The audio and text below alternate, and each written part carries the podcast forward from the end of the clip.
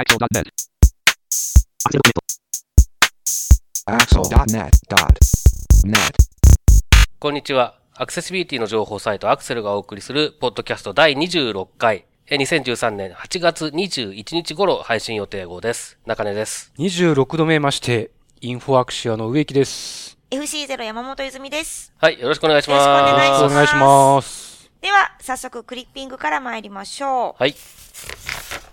2013年8月12日に配信しましたイベント情報です。第7回アクセシビリティキャンプ東京。中根さんお願いします。はい。えー、毎回、ほぼ毎回ご紹介しているアクセシビリティキャンプ東京。まあ、アクセシビリティに関する、えー、話題に興味がある人たちを、まあ、集めて、えー、ディスカッション等をするという、まあ、そういうイベントですね。えーこれの第7回の案内が出ていましたので、えー、掲載しております。で、えー、開催されるのはもうこのポッドキャスト配信される直後ですね。23日かな ?23 日の金曜日。えー、新宿で、えーありますけれども、今回はテーマが、まあ、移動のアクセシビリティということで、まあ、例えばその交通機関のことだったりとか、えー交通機関とは関係なくて、例えばそうですね、信号機だったりとか、えーまあ、いろいろ、あの、切り口はあると思いますし、それから、えっ、と、視覚障害なのか、車椅子のユーザーなのか、あとかそういったところでも、えー全然また違った視点で見られるテーマだと思うんですね。で、えーいつも、まあ、あの、アクセシビリティキャンプ最近はそうなんですけれども、最初に関連する話題を、まあ、紹介するプレゼンテーションのようなものが20分とか30分とか、まあ、それぐらいの感じで行われて、その後、参加者を、えー少人数のグループに分けて、えーディスカッションをして、そして、えーその内容を、えー各グループごとに発表するという、まあ、フォーマットで、えーやっています。で、えっ、と、参加は無料ですけれども、えー1500円を払うと、各グループの発表ですね。各グループのプレゼンテーションの時以降は、あの、飲み食いができるというようなシステムになっているということで、前回の、えーアクセシビリティキャンプの時がそんな感じでやって、まあそのフォーマットをそのまま引き継いでるような感じですね。ということで、まああの、必ずしもその IT 系の話ではないんですけれども、アクセシビリティというふうに考えたときに、やはりその、いろいろな切り口、いろいろなものに対して適用できる考え方ですので、えーまあちょっと、えー情報系からは離れているかもしれませんけれども、面白いテーマなのではないかなというふうに思います。あのー先月結構出張があってですね、スーツケースじゃない、キャリーケースはい。コロコロですね。コロコロ転がしながら、っていうか、なんでキャリーキャスをコロコロと呼ぶようになったんでしょうか？私だけ？まあ、コロコロ転がすから、ですね。まあみんなコロコロって言いますよね、あれ言いますね。よね。あのコロコロちゃんなんですけど、コロコロちゃんとは言わないな、あんまりちゃん付けはいらないのか。コロコロがですねコ、ロコロが。あのーまあ、新幹線乗るときとか、地下鉄に乗るときとか、まあ、階段、上り下りするわけですよね。はい。まあ、エスカレーターがあると楽だわ、楽だわ。階段しかないと、本当に、あの、恨みつらみが出てきますよね、あれ。リアリー？って思うよね。あマと、あと、その、普通に歩いていて、だいたい日本の歩道ってこう、展示ブロックが大体もうあります。張り巡らされてますけど、あれがちょっと邪魔だなってうん、思っちゃっそうだと思いたりとかねますね。。うん。あ、あの、こう、展示ブロックの、なんていうの？あの、ボツボツじゃないけど、はい。あの突起の高さってこう、あのぐらいないとやっぱり、中根さんなんかこう、白状とか持ってる時には、分かりづらかったりするんそうですね。あれよりもひ、えーっと、あの、なんていうんですかね、高さがないと、まず、靴の裏がちょっと厚くなる、靴底がちょっと厚くなるともう分かんなくなっちゃう。ああ、確かにうね。ん。で今の、今でも僕、ちょっと厚めの靴底のやつは、靴を履いた時は結構気をつけないとまずいなと思うこともありますね確かに、。それはそうですね。で確かにね、でもね、僕自身も、もう最近出張全然ないですからあれですけど、昔よく出張してた時は、駅のホームで、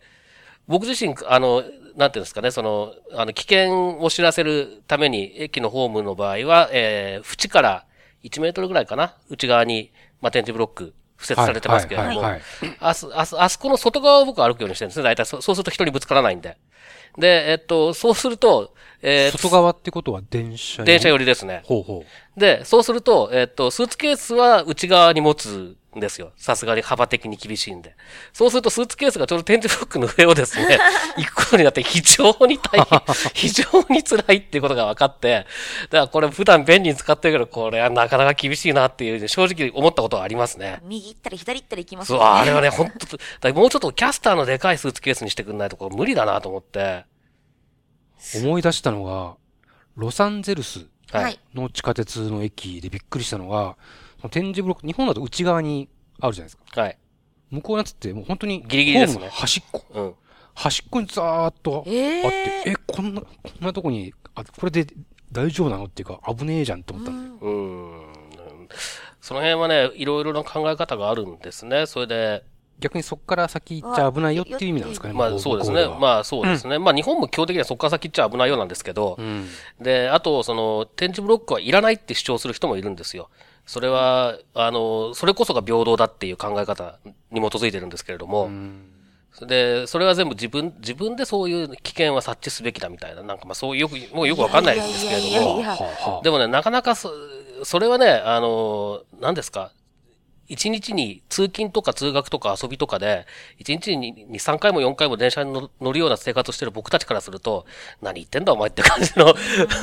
非現実的な感じが僕にはしちゃうんですけれども、まあでもそういう考え方もあるんですね。で、あの、はじ、一番端っこに付設するっていう、あの考え、あれはどういう考え方に基づいているのか詳しくはわからないですけれども、やっぱりその本当の危険なところだけに置きたいっていうのがあるのかなって気はしますね。なるほど。なんか、あのーその移動に関しては、何回か前に信号の確保の搭載の話とか、はい。あとサンディエゴのあの信号、喋る信号機の話ですね。喋うん。ね、ああいうのもいろいろとあるかもしれませんね。そうですね。やっぱりまあ信号機の問題は、えー特に視覚障害者はすごく気にしてる部分ではありますよね。あとは、やっぱり、その、コロコロを持ってて思うのは、段差が多いですよね。なので、車椅子の方とか、うん。あとはベビーカーを押してるお母さん方とか、すごく大変だろうなと思いました。ということで、アクセシビリティキャンプ東京は、そういった移動について、いろいろと皆さんで考えていくというそうですすねね。。はい。2013年8月16日です。富士通アクセシビリティアシスタンス8月20日に提供終了へということで、こちらも中根さんお願いします。はい。えーっと、富士通が、えーこれまで提供してきた、えーウェブインスペクター、それからカラードクター、カラーセレクターというこの3つのツールな、まあ、あの、ウェブアクセシビリティを、まあ、ウェブだけじゃないですね。あの、アクセシビリティ全般、えー情報系のアクセシビリティ全般のチェックに使えるツール群ですけれども、これが、えっ、と、2003年ぐらいから、えー公開されて、まあ、あの、ある意味定番のようなツールになってると思うんですけれども、えーこれが8月20日で配布終了ということで、まあ、これが配信されている時にはもう終了してしまっているという状況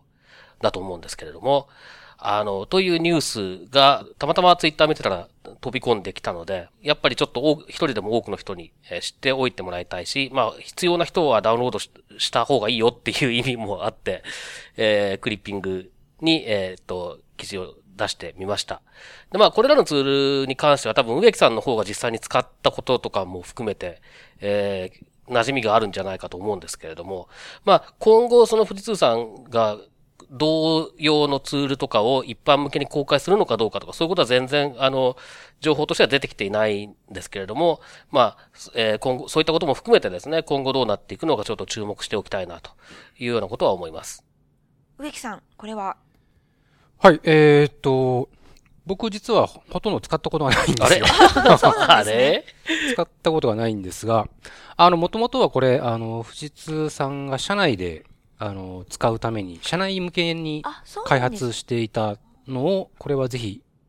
より多くの人に使ってもらいたいっていうことで、一般向けにも無償で配布し始めたっていう話を昔聞いたことがあるんですが、なんでまあ、あの、多分、内部というか、富士通の中向けのツールは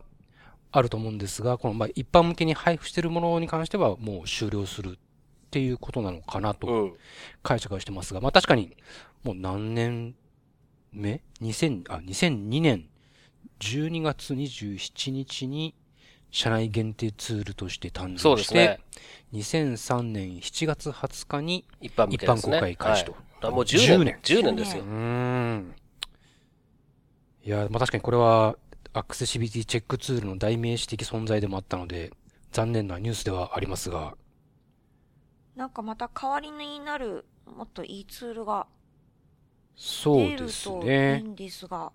まあ、今、だから、これ、富士通さん出してきた時っていうのは、他にほとんどなかった。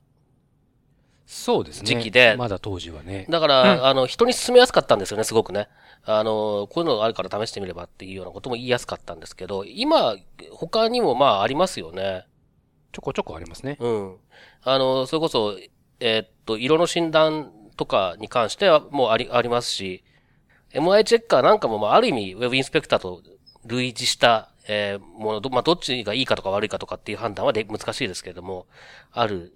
し、えーまあ、状況はだいぶ変わってきたっていうのは事実で、あともう一個はその、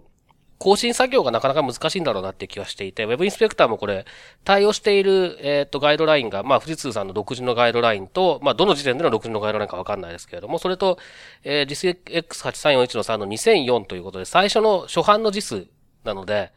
もう、ちょっと今使うのとしては、ものとしてはちょっと、あの、古いかなっていう感は否めないんですよね。あ、そういうのもあるんですね。そうですね。だからそれを大幅に更新しないと、もう確かに提提供し続ける意味はあんまりないのかもしれないっていう気はします。それから、あと、あの、動作環境を見るとですね、カラードクターかなの方は、Windows XP Vista 対応って書いてあるので、これも、もう、まあ、そろそろ XP も引退することですし、うん。っていうようなこともあって、まあ、あの、いろんなことを考えると、あの、オープンソースとかにできるものであればね、そうしてしまってコミュニティに委ねるっていう手もあるんでしょうけど、もちろんこれ、富士通さんの内部の、あの、ものとかが使われてるわけで、多分そういうふうにもいかいかないようなものなのだと思うので、公開し続けるっていうよりは、もう公開を停止してしまった方が、いろいろな意味で、えー問題が少ないっていう判断なのかもしれないなという気はす、ちょっとしますね。2013年8月16日に配信された Amazon、コボ、ソニーが電子書籍リーダーに対するアクセシビリティ要件の適用除外を要望ということで、こちらも中根さんお願いします。はい。えーっとですね、アメリカの 21st Century Communications and Video Accessibility Act of 2010っていうのがあるんですね。えー日本語に訳すと何なのかよくわかんない21世紀の通信とビデオのアクセシビリティ法かな？なんかそんなんだと思うんですけど、正式な訳称は知らないですけれども、えーというような法律があってですね、これにた、の法律の中で、えー電子機器を、まあ、開発、生産するメーカーに対して、えーその機器をちゃんとアクセシビリティが高い、えーアクセシビリティが確保されたようにするようにということを義務付ける内容があるんですね。で、これ例えばあの通信機器だったりとか、まあパソコンだったりとかタブレットだったりとかそういうものがまあ全般的に含まれるようなんですけれども、これ、このそのアクセシビリティを確保しろっていうその、そこの部分に関して、電子書籍リーダー、ebook リーダーに関しては、その義務がないようにしてくださいという要望、嘆願書を、えーこの Amazon、コボソニーが FCC、アメリカの連邦通信委員会ですね、に対して提出していましたというニュースが流れていたということで、えーちょっと取り上げてみました。で、まあ、あの、彼らの、彼らというのは、まあ、そのソニーとか Amazon とかの主張としては、えー電子書籍リーダーっていうのはタブレットとは違うんだと。で、えー基本的に視覚的な形で書籍を、えー閲覧するための機材であるということで、まずその ebook リーダーっていうものが何なのかっていうのを定義した上で、これにアクセシビリティ機能をつけていくっていうことは、コスト面、それからバッテリーの寿命、えーそれから、えっと、重さですね、重量ですね、製品の。これに、えっと、悪い影響が出ると。そういうようなことから、えーアクセシビリティ要件、えーアクセシビリティを確保しなさいというその要件ですね。これを、あの、ebook リーダーに関しては適用除外してくれと。いうことを言ってるわけですね。一応ググってみたらですね、日本、日本語の名前はい。としては、21世紀における通信と映像アクセシビリティに関する2010年法2010年法は無理があるよな。っていう名前がついて、あ、そうですか。えー、仮の訳が、日本語訳がされてたりしてますね。なるほど。はい。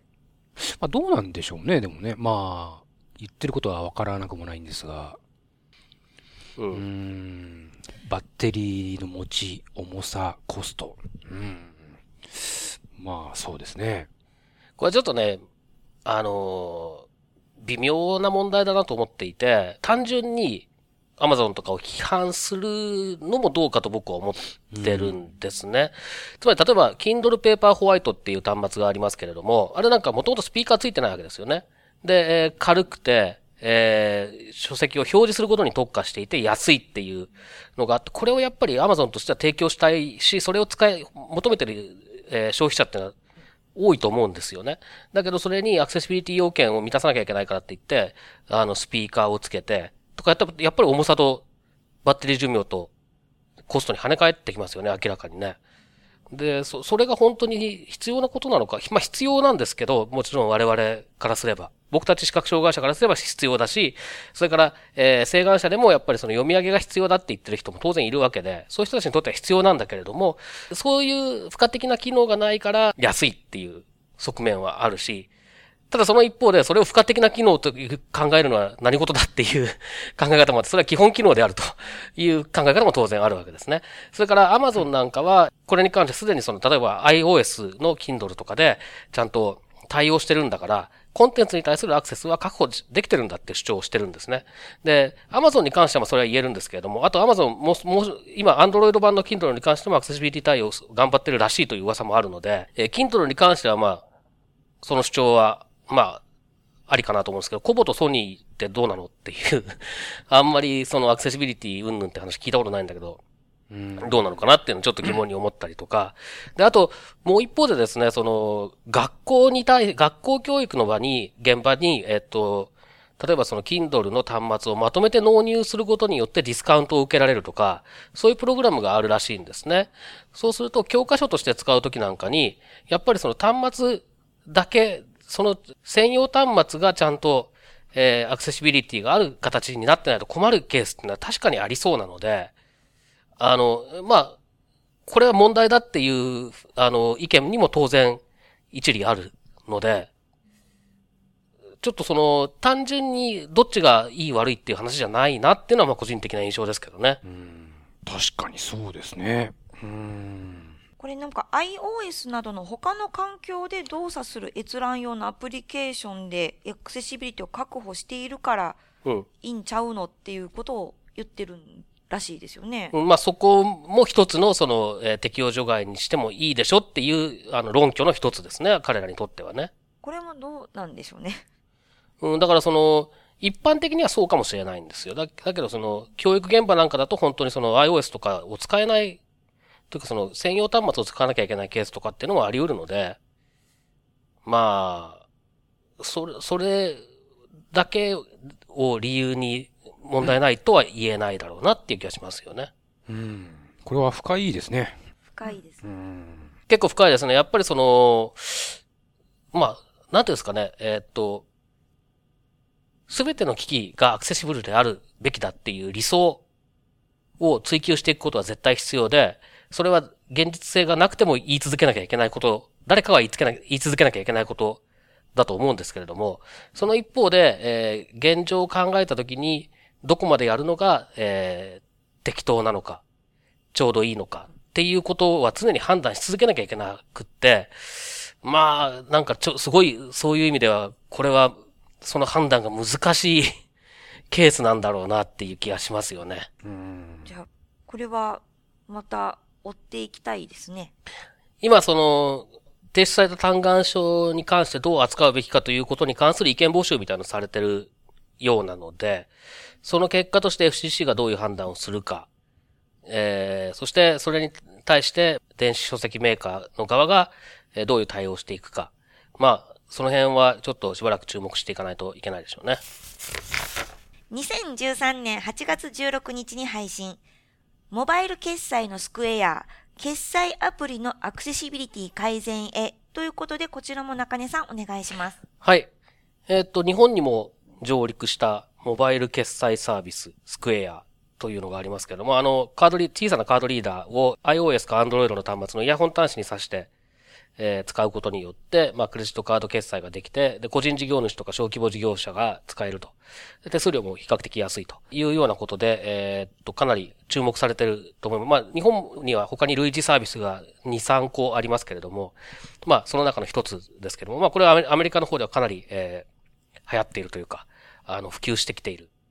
サービスのようですが、えーこれはその、えっと、今も言いましたけれども、カードリーダーをつないで、で、専用の決済用の、まあ、アプリがあって、で、それ、それを使って、まあ、あの、カードのし、クレジットカードによる支払いを受けたりとかってのができるんですけれども、この決済用のアプリケーションのアクセシビリティを改善しようというプロジェクトが進行しているようです。で、やってるのは NFB、 National Federation of the Blind という、まあ、これはですね、アメリカの視覚障害者団体なんですけれども、まあ、いろいろ下部組織、えー地、地方ごととか地域ごととかの組織の連合体みたいな、えーものなんですが、それの NFB of マサチューセッツということなので、マサチューセッツの、まあ、支部みたいなもんでしょうかね。と、えースクエアが一緒になって、えーやりますよ、という、そういうニュースですね。で、まあ、これは当然、それによって、えーアクセシビリティが改善すればですね、日本で配信されるアプリの方にも、えー反映されるでしょうから、これはちょっと期待して見ていきたいなと思ってます。スクエア、私も入れたん、持ってるんですけど、結構、アプリがいい感じだなと思っていて、そうですね。で iPad で使うとまただいぶ機能、ね機能が増えるみたいですね、あれね。中根さんは実際お使ってみあ、使いました。はい。いかがでしたか？えっと、あの、使えなくはないって感じですね。えっと、何が問題かっていうと、イヤホン端子に挿しちゃうので、音が出ないんですね、ボイスオーバーの。そうやおー。で、えっと、どうするかというと、はいえー、僕の場合は Bluetooth のヘッドセットをそれでペアリングして、で、えー、やるんですけど、はいえー、どうも、ううまく音が出てくれなくて困ったなと思ってたんですけど、えっと、ボイスオーバーの操作で2本指でダブルタップっていうのをやると、はい音楽を再生するっていう操作になるんですね、それが。で、そうすると、さっきまであの、ミュージックプレイヤーで聴いてた音楽の続きが、まあ再生されるんですけれども、はいで、もう一回その2本指のダブルタップっていうのと、それが再生が止まるんですね。で、それを一回やってやると、ボイスオーバーの声が聞こえるようになるっていう、裏技的なことがあってですね。で、それをやった上で使ってみれば、まあ大体使えると。ただし、一部その、えボタンについてるラベルがおかしかったりとか、あとその、えっ、と、画面をスワイプして、その、え左右にスワイプしてこう、切り替えるみたいな操作があるんですけど、それがちょっとうまく、ボイスオーバーだとできないとか、あの、そういう問題はあるんですけれども、でも、あの、コツさえ掴んでおけば、ちゃんと、えー決済できるっていうようなものではありましたね。だからもっと良くなるんだったらそれに越したことはないっていう感じですね。まあ、あの、アプリのアクセシビリティ改善もそうなんですけど、まずはあの、カードのシュッっていうやつをもっとこう、やりやすくしてほしいですよね。どちらかというとそっちが先のような気がするんですいや、けど。でもあれ結構慣れればそそうでもないと思うんですけどね、そうですか。僕ね。私、もう、10回ぐらい振られてるんですけど。う ん僕は、えっと、最初結構、あの、しっかり読ませなきゃと思って、ゆっくり読ませてたら全然読まないんですね、あれね。そうですよね。なんだけど、まあ、適当で、適当にシュッてやると読むってことが分かって、それ以来、ちゃんと普通にできてますね。でも、あれ、イヤホン端子につなぐっていうのが、いまいちこの仕組みが、なんか不思議だな。うん、まあ、何かしらの、えっと、音音声っていうか、まあ、それこそ昔で言うモデムとか、あとファックスとかみたいな、あの、まあ、P 側なのかどうかはわかんないですけど、そういう音音声の信号にしたものを、えーイヤホンジャックを通して iOS に伝えて、それを、まあ、あの、スクエアのアプリが、えー解読していると、デコードしているというような仕組みだとは思うんですけどね。なるほど。まあ、あの、スクエアに関しては、僕は結構期待している、いて、これアクセシビリティ高くなるのはすごい重要だと思ってるんですね。っていうのは、この、えっと、クリッピングの記事の中にも書きましたけれども、その、スクエアを使って、まあ、支払いを普通にできるっていうのも重要だし、それから、えー支払いを受けられるようになるってこともすごく重要なんですね。そうすることによって、特に支払いを受ける方に関して言うと、スクエアを使って、えー商売をしている人に雇われた時にもちゃんとそその、まあ、タスクがこなせるっていう、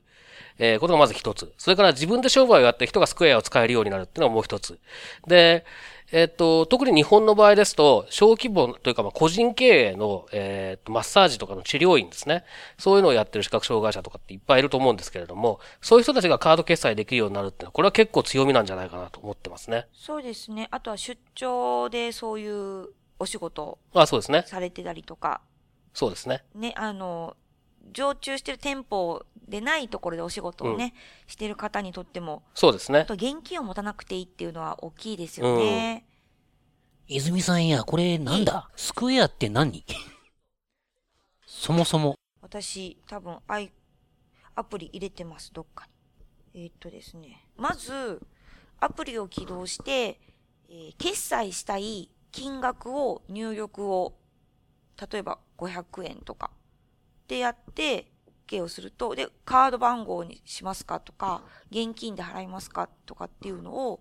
えー選べるので、カードを選ぶと、カードリーダーをイヤホンジャックに挿して、カード本当にリアルで、お通すとあの、それを信号で送って、そのカードが使えるものであれば、これ今見えないんですけど、サインをする画面が出てくるんですよ。で、指でサインを。指でサイン？はい。まあ、だから実際に、あの、よく使う人だったら、ススタイラスとかをね、一緒に持って歩いて、あの、提供してあげた方がいいかもしれないなと思いますけどね。で、本当にカード決済できてしまううんんです。で、えっと、そのサインした時の、サインしたイメージですね。それがくっついたメールが領収書として送られてきたりとか、で、えっと、手数料が3.25%かな？あの、三井住友であれば。あ、そうなのか。はい。あの、ビあビザですね。三井住友のビザであれば、えー、3.25で、確か他の他のが銀行3.5とであか。れば、確かもうちょっとだけ高かったと思います。3.5とか。ね、そんなんですよね。はいで、えっと、まあ、使ってる銀行によっては、翌営業日の昼までに振り込み。それが三井住友だと翌営業日で。で、僕はみずほでやったんですけど、1週間弱で、えー、来ましたね。だから、あの、普通のクレジットカードを使うのに比べると、その、キャッシュフローとしてはかなり楽になるはずなんですよね。わかった。わかりました。あれだ。お店でこう、カード使うときにピーってこう、そうカーなんです。ドをやる。が、こんなちっちゃい、いや、本当に正方形でスクエアなんです。そうそうそ。れが、それがスマホでそうそうそうでき。ちゃうと。スマホ、タブレットでできてしまうんです。で、あの、店でやるやつって、あの機器を、えっ、と、多分レンタルだと思うんですけど、するのに結構お金が、最初にまあ加盟店、加盟店料みたいなのが結構かかるとか、そうあいう、と、電話回線があ、そうそうそうそう。必要だったあーそうだよねりとか、であと審査で法人じゃないとダメだとか、そうそうそうそう。あと、ある程度の銀行に口座に現金がないとダメだとか、うんそういうのがあったりするんですよね。でもそれが、このスクエアだと無料なので、そう、初期費用なしなんですよな。しなんですよで、ね。一応リーダーも1000円で売ってるんですけど、あの、1000円で買うと、あ、あ900 980円かな？よく覚えてないけど、買うと、えー買って登録すると1000円ぐらいなんかキャッシュバックがあるっていう。ありますか要するに無料っていうね。はい。うーん。長生きしてみるもんだね。40だ誰ですかそれ？そうかい。だ、だ、誰誰？志村けんちゃんですね。バカ殿です。あはい、はい。いいよ、次行って。あ。まあだからあれですよ、インフォアクションもカード決済ができるようになるんですよ。あー、なるほどだ。セミナーとかで、あの、当日会場会場でカード払いとかできるんです。できるんですよ。はすごい便利ですね。うん。うん。もう本当ね、申し込むだけだったらタダだから申し込んでてもいいと思いますよ。はい。私申し込んでますね。うん、僕も申し込んでますね。何に使うのかさっぱりわからない私も何使うかさっぱりわからないんですけど。ね、関係ないですけど、あの、現金を取り扱ってのレジとしても使えるので、あの、お店の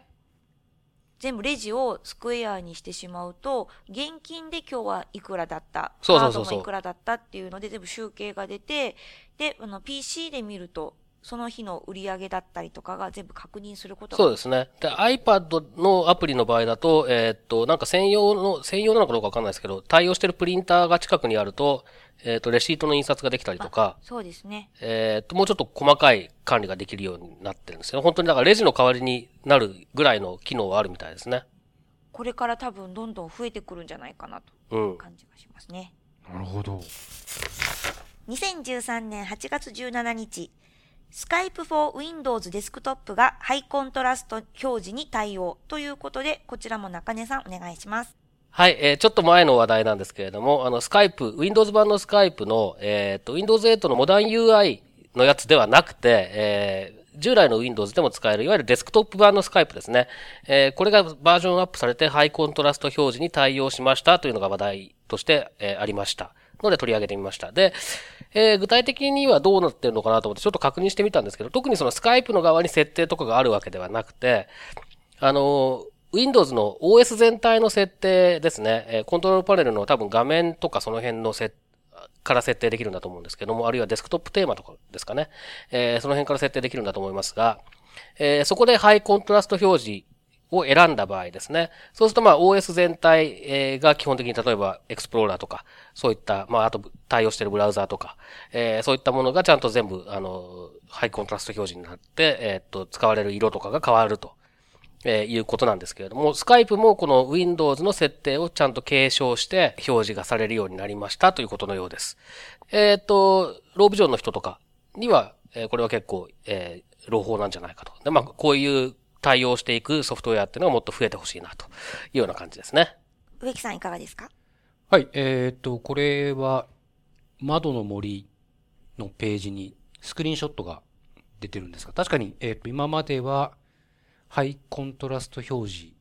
まあ、Windows の方をハイコントラスト表示にしたときには、メニュー部分と、あと検索のテキストフィールドのところは、まあ、白黒反転しただけで、あとは何も変わってなかったのが、えー今回のバージョンアップでちゃんとえー画面全体が白黒反転した状態で使えるようになっているということで、これは素晴らしいバージョンアップじゃないでしょうか。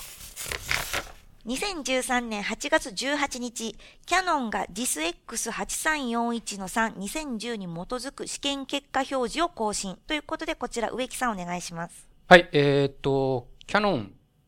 canon.jp、まあ、キャノンさんのサイトですけども、以前から、えっと、Web Accessibility 方針が公開されていて、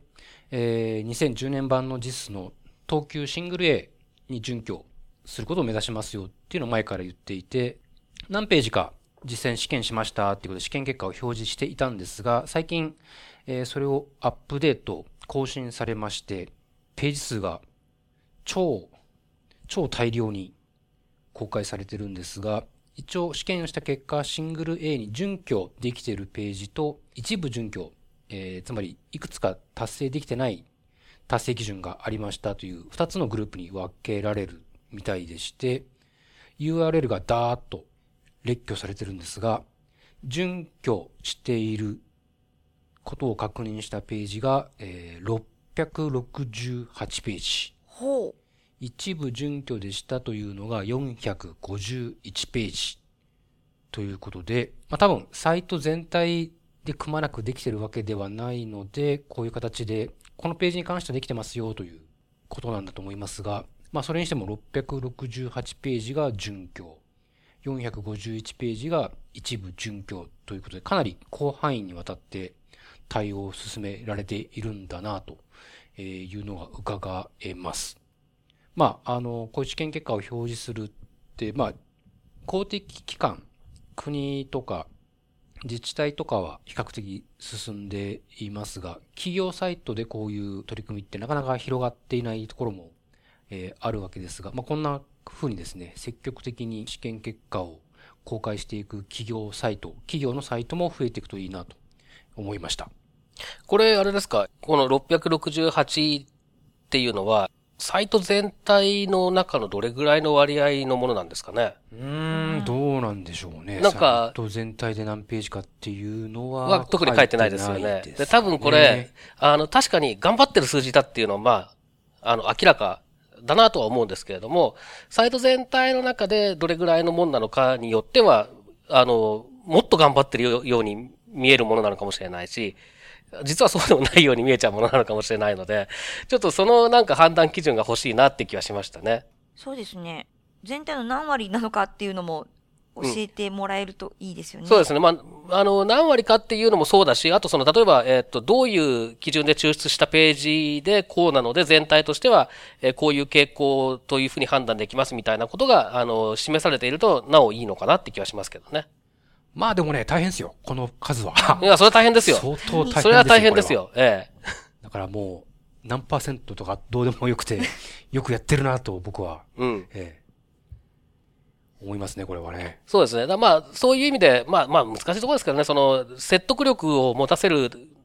ために、さらに説得力を持たせるために、その、うーんと、抽出方法とかね、あの、そういうようなこともちょっと触れてあるといいかなとは思いますね。はい。2013年8月18日、ウェイクがアクセシビリティ方針作成ガイドラインを更新。こちらも植木さんお願いします。はい。WAIC と書いて、ウェイクと読みます。ウェブアクセシビリティ基盤委員会委員長の植木でございます。えー そういうわけで、えー、ウェブアクセシビリティ方針策定ガイドラインというのを、第一版は2012年の10月、去年に公開していたのがあったんですが、まあ、それの更新をしましたということで、まあ、さっきキャノンさんの試験結果表示の話をしましたが、まずその前にあの方針、サイトとしての方針を決めて、それを文章にしてサイトで公開しましょうっていうのが実の要件であったりするんですけれども、まその方針を作る際の参考資料として作っているドキュメント、ガイドラインになりますと。で、今回更新したのはですね、えーその方針の文書の中で